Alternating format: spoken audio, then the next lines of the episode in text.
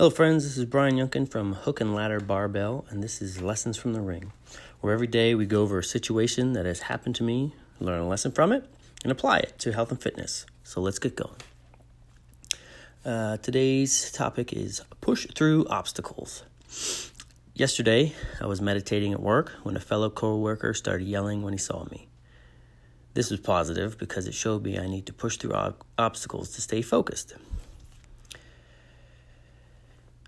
To relate this to health and fitness, I would have to say it's important to push through obstacles in your programs or daily workouts because they are just going to happen, such as time crunches, grumpy workout partners.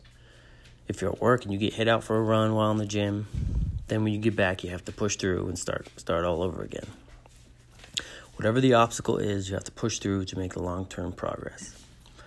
I'll have you consider that sometimes when you're having a struggle, the best thing to do is to push through it. I know it's very cliche to say that, but in my experience, for what I found, that when I have a problem with something and I push through it, the only way that that makes it better in the long run. So what I'll have you do next is to write in the comments what struggles you've pushed through and your obs- struggles and obstacles that you've pushed through and what is one other thing that you can do today that you can help push through your obstacle? Uh, comment and let us know. Also, you can go to www.hookandladderbarbell.com and check us out. Look through all the other lessons in the ring and let us know how, what you think. Hello, friends. This is Brian Yunkin from hookandladderbarbell.com, and this is Lessons from the Ring, where every day we go over a situation that's happened to me in my life, learn a lesson from it, and apply it to health and fitness. So let's get going. Today's lesson is this don't expect anything from others. I was relieved from work today at 0726. I should say my relief showed up at should I should say that my relief showed up at 0726 and I was relieved around 0728. Shift change is at 0730. I relieved him at about 1530 yesterday, a half an hour before I had to be to work. This set me off to a drift this morning. Then I figured I'd use it to learn something. The positive out of him showing up late is that it revealed to me my urge to want to leave early and be reciprocated for the things I do for others. The lesson is when someone shows bad form, you don't have to expect anything from them.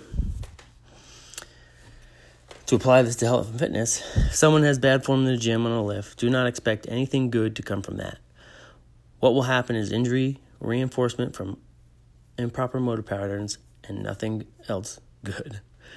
I'll have you consider that expecting good things from others when they don't show you good things in return will just make you angry and will not help you out at all. And in my experience, I usually just get pissed off when that happens. So I kind of learned that I don't have to expect anything from them. and it has helped me out in the long run.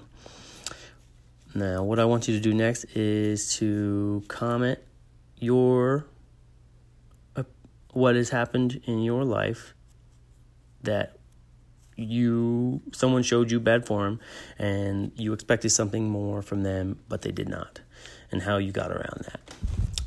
You can also go to www.hookandladder.hookandladderbarbell.com and check out all the other lessons in the ring and let us know your thoughts in the comments.